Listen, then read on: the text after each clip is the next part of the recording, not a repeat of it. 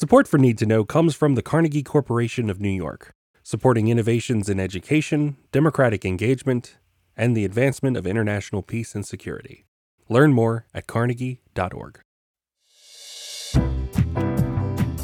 Welcome to the Need to Know podcast from the Wilson Center, a podcast for policymakers available to everyone. Always informative, nonpartisan, and relevant, we go beyond the headlines to understand the trend lines in foreign policy.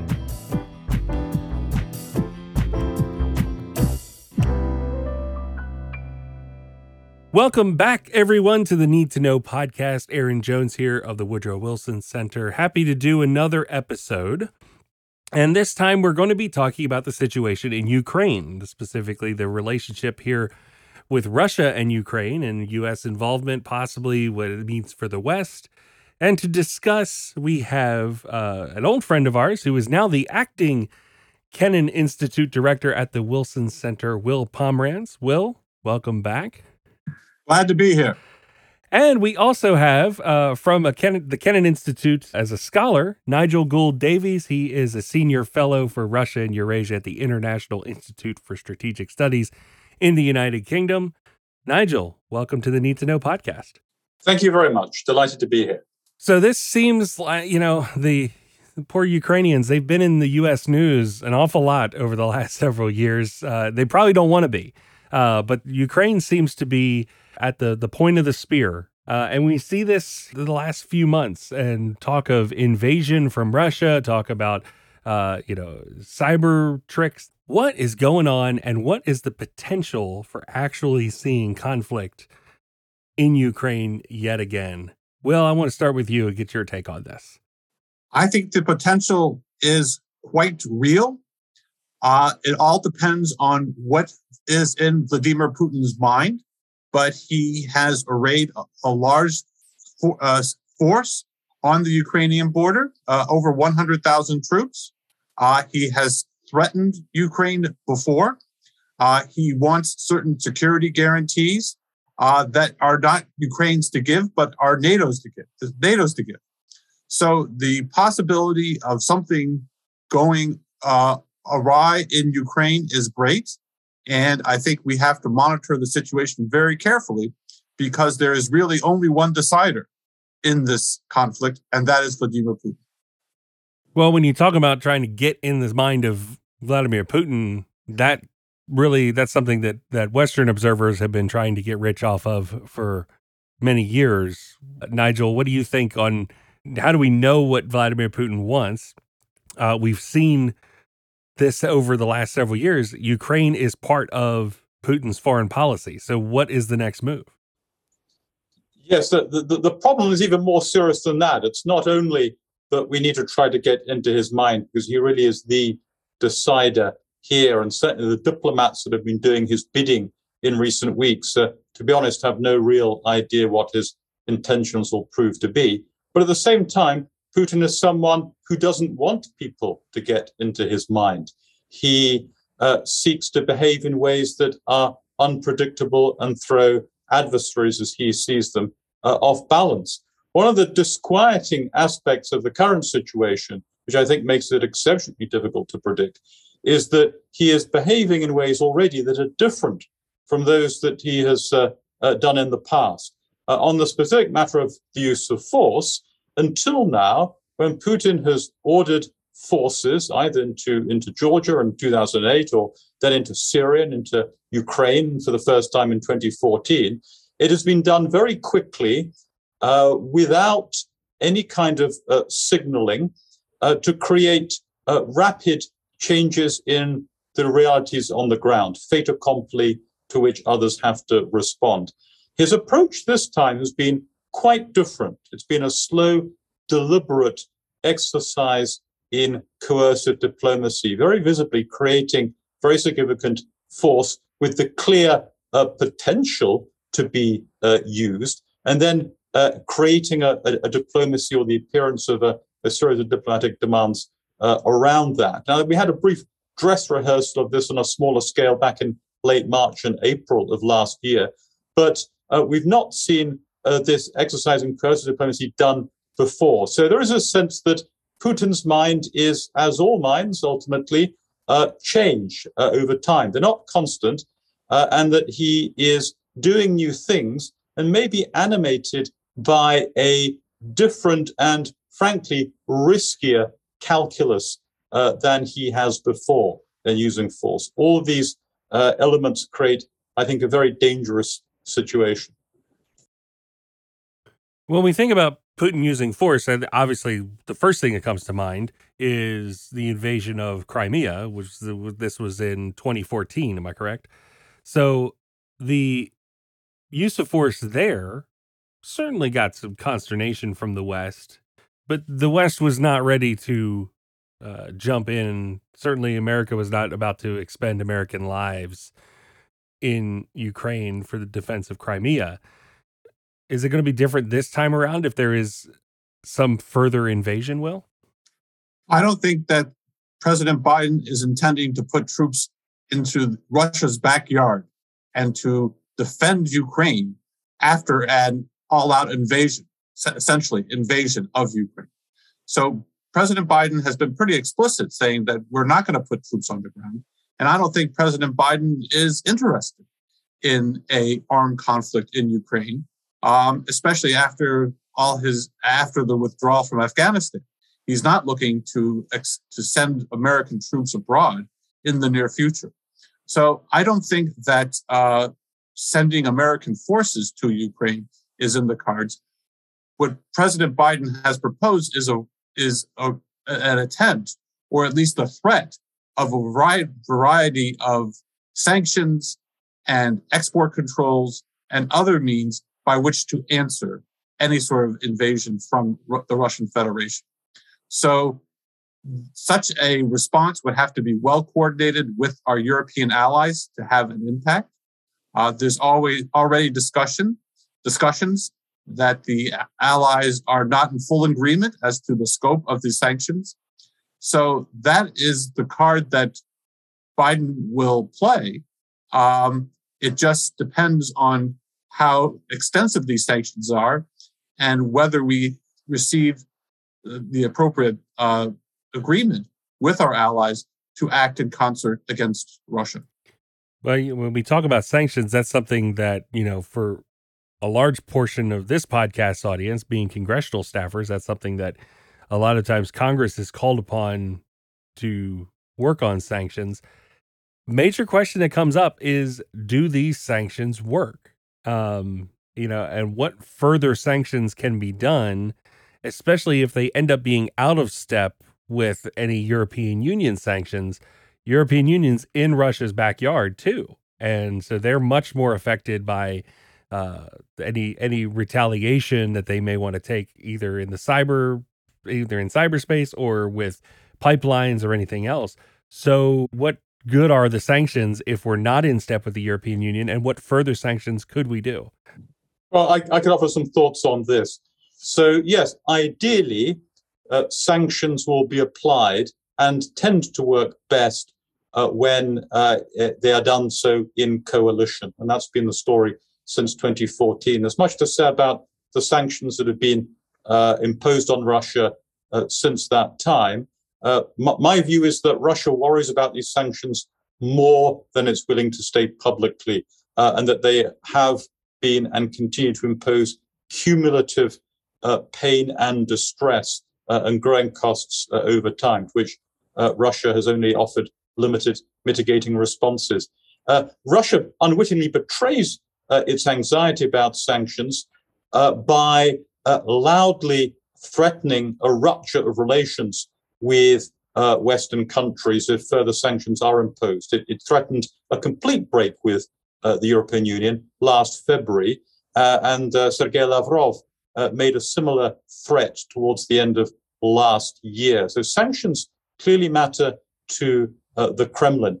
Now, I think that a, a, sanctions response to an even more severe and sustained uh, further invasion would have to aim to impose something closer to, to shock and awe, to immediate and very, very severe consequences, rather than steady and gradually accumulating costs. So there needs to be a difference of approach. And yes, again, it's best if uh, uh, the West works together in lockstep. However, it's worth remembering that in these sanctions matters, uh, it's the United States that wields the biggest uh, tools, the, the most uh, significant weapons, by virtue of the fact that uniquely it's the dollar that has this reserve currency status and it's essential for to have access to dollar uh, clearing if you want to have access to the global uh, economy. So, uh, and those are sanctions that the United States can wield alone. So potentially we're looking at much more serious blocking sanctions, for example, on, on state banks, and uh, going much further uh, on the on the question of sanctioning the the oligarch class, uh, who uh, benefit from and in turn help to sustain uh, the Putin regime. If there's a specific European sanction uh, that matters, then it's the whole question of Nord Stream 2. so watch Germany very closely on this. America, of course, can cause great difficulty to that pipeline as well. Uh, but it's, it would be best. The ideal outcome would be, if in the worst case there's a there's a there's a, uh, uh a, a full scale invasion, that the United States and Germany resolve their differences, share the view that this is now so awful that this pipeline, this long held criminal ambition, is finally killed. Will, do you have anything you want to add to that? No, I, I agree with uh, Nigel. And I think I, I, again emphasize the need to coordinate the sanctions. Uh, comprehensive sanctions were introduced after the invasion of Crimea and the annexation of Crimea, um, but they weren't as total as could have been, as they could have been. And Russia has largely adapted to at least some of the major sanctions that were imposed. Um, so that if we are indeed thinking about new sanctions, um, I do think that they have to be more comprehensive than the previous sanctions, which have been a nuisance for Russia and for Russian citizens, but um, have not really did not really lead to any sort of withdrawal or negotiation over Crimea or the Donbass.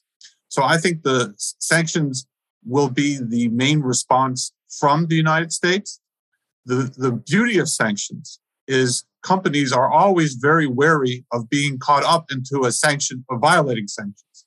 So you only need to impose a series of sanctions and watch Western companies over enforce the interaction of these sanctions. And that is really the beauty of a sanctions regime. Um, but we, again, I, I agree with Nigel. It has to be a coordinated response. Um, and the fi- final point is that Europe has much greater trade relations with the Russian Federation, not only in terms of natural resources, gas and oil, but trade as well. So if we are indeed imposing sanctions, if the United States is leading sanctions, the sanctions regime, it is the European companies most likely that will be punished. So again, a, a coordination of the sanctions and by and by all the major parties is essential. That seems like quite a risk for Russia to take. Why would they do that? Or is the goal really just to get us talking about Russia again? Well, I think that they're taking the risk, and Nigel and I have discussed this as well, uh, because even in light of a potential sanctions regime, uh, Vladimir Putin thinks that now is the time uh, to extract these concessions from the West that he believes the Europeans are weak. He believes that the United States is not the great power that it was, and that when push comes to shove, the United States will not intervene uh, to defend the integrity of of Ukraine. They could impose sanctions, but they definitely will not militarily intervene to defend Ukraine. So I think that Vladimir Putin, in, in his calculus, uh, has decided that maybe now is the time to exert the maximum pressure to get the maximum concessions. And uh, uh, why why now? And what has what has changed the the calculus? Why is it a, a, an opportunity, and what's driving the timing here? Partly, I think it's a matter of uh, concern uh, from Putin that uh, trends have been setting in that are pulling Ukraine inexorably away from Russian influence. They did not achieve what they hoped to from the Minsk II agreement uh, in 2015 uh, that, uh, that, uh, that, I think Russia hoped would be the basis of a, a long-term degree of influence, not only over the, the occupied Donbass, but over Ukrainian politics as a whole. That, that, that aspiration has, has not been realized. In addition to that, we've seen over the past year President Zelensky in Ukraine uh, begin to move against some of the, the cat's paws, so to speak, that the Kremlin has long had uh, involved in Ukrainian politics, notably the figure of Viktor Medvedchuk, who's personally close to Putin. In addition to that, the ever uh, the densening ties of, of all kinds, economic and security between Ukraine and uh, the EU and Ukraine and the United States. So a sense in which uh, things were not were not in stasis as far as uh, Putin was concerned. They're actually drifting away from his aspirations. In addition, he's getting older, he's seven years older than he was in 2014. He's thinking more keenly, perhaps, about legacies uh, uh, than uh, than he was before. He, of course, published this over 5,000 word essay uh, in July. It's a remarkable thing for the busy leader of a major nuclear power to do to devote such time to that. And uh, at the time, I thought, well, this isn't just a a, a, a curiosity, a, a hobby, uh, an excursus into into history, however uh, distorted uh, as we would see it, but but a manifesto uh, of a kind. So uh, since since this mix of of factors has come together, we get this sense that of urgency from Putin for all of these reasons. In addition to that, I think the sense of opportunity in uh, the uncertainties that Putin saw in American foreign policy after withdrawal from Afghanistan. And Nikolai Patrushev, the security of, uh, the secretary of the Security Council, and one of the one of the hardliners who was very close to Putin, was very explicit in drawing this contrast. Just about a week after the fall of Kabul, he said, uh, in terms, uh, "Well, uh, Kiev better watch out because the same fate uh, may befall it." uh, and uh, its American friends could uh, could disappear very quickly. So it's that that balance of uh, factors uh, that make Putin inclined to behave in riskier ways now, and to contemplate incurring the costs of uh, not only treasure but blood as well. So costs of treasure in terms of the the pain of economic and financial sanctions, but the cost in blood in terms of the casualties that would inevitably follow, particularly if uh, Russia were to seek to not just uh, occupy, but then to hold substantially new uh, parts of Ukrainian territory. I want to go back to something, Will, you had said that Putin sees this as an opportune moment to extract concessions from the West. Uh, aside from being allowed a free hand to invade Ukraine, what kind of concessions is Russia looking for? I think he is looking for uh, the guarantee that NATO will not expand to Ukraine and will not expand to Georgia. And uh, they would not replace any sort of troops or missiles on the territory of Ukraine. So that's the ultimatum that he has delivered. Now, that ultimatum, if, if, if accepted by NATO, would mean the death of NATO. So he is, as, as Nigel has said, he is playing a bigger risk this time than in the past.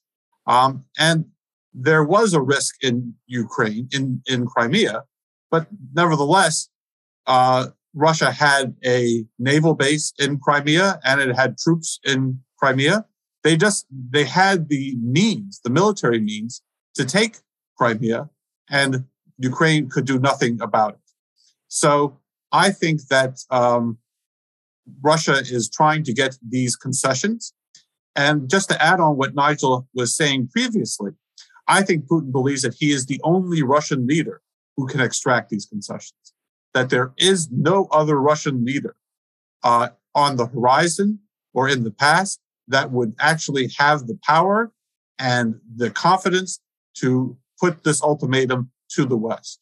So I think that Putin thinks that now is the time because there isn't any other leader in Russia who would take a similar risk.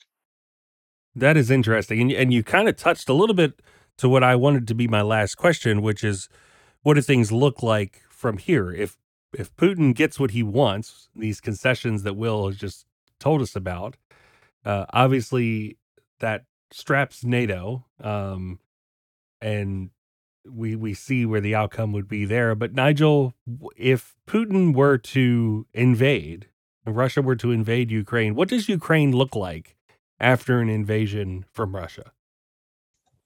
That's a horrifying prospect, of course. It would amount to the biggest clash of regular forces in Europe since World War II. Uh, Russian military and also the Ukrainian military have reformed and developed substantially since 2014. This would be a very, very nasty and, and, and, and grim struggle indeed. Clearly, the numerical superiority of Russia. What we don't know yet is if it comes to an open conflict, what Russia's the political military scenario would be. And there are many possibilities. You can think of a sliding scale. All of the possibilities are horrific, but at the least horrific end, it would be a matter of something like uh, a, a, significant, uh, locally overwhelming, but limited incursion uh, on the part of Russia that would aim to degrade a substantial proportion of U- Ukraine's forces quickly, uh, but then not hold territory beyond uh, the Donbass. Moving along the sliding scale of horror, you have uh, potentially uh, you know, a range of scenarios uh, of Russia seeking not just to uh, to invade, but then to hold what's fundamentally hostile territory, more hostile even than 2014, since the, the, the trauma of that first invasion has helped ignite and consolidate Ukrainian nationalism. Uh, polls suggest now that 72% of the Ukrainian population view Russia as a, a hostile state. But so you could expect something like a, a form of partisan uh, warfare, and Ukraine is already preparing for that. But there are other scenarios we don't know, of course, and Russia is unlikely to do entirely what any of us expect. So the other instruments available to it, cyber attacks, for example, and we saw uh, a, a, a, a, limited version of that just a few days ago. Troops, Russian troops, potentially uh, from Belarus, uh, also invading. Uh, there's another vector uh, of attack. So this this there are many uh, scenarios, uh, all of them bad, of course. in the worst case, not just immediate destruction, but prolonged and bitter and very nasty fighting. And that would transform Russia's relationship with not just the West, but I think with much of the rest of the world. Uh, 2014 was a shock from which the the Russian Western relationship has never recovered. But uh, precipitating this fighting uh, in Europe on, on any kind of scale would would would for the long term and as as long as Putin or anyone like him is in power would entirely alienate uh, Russia from access to uh, any sort of constructive relationship with the West. So for many many reasons for all of us the stakes here are very high. It would seem to me that Vladimir Putin does not want that. Uh, again, we goes back to the very beginning of our discussion. Hard to get in Putin's mind.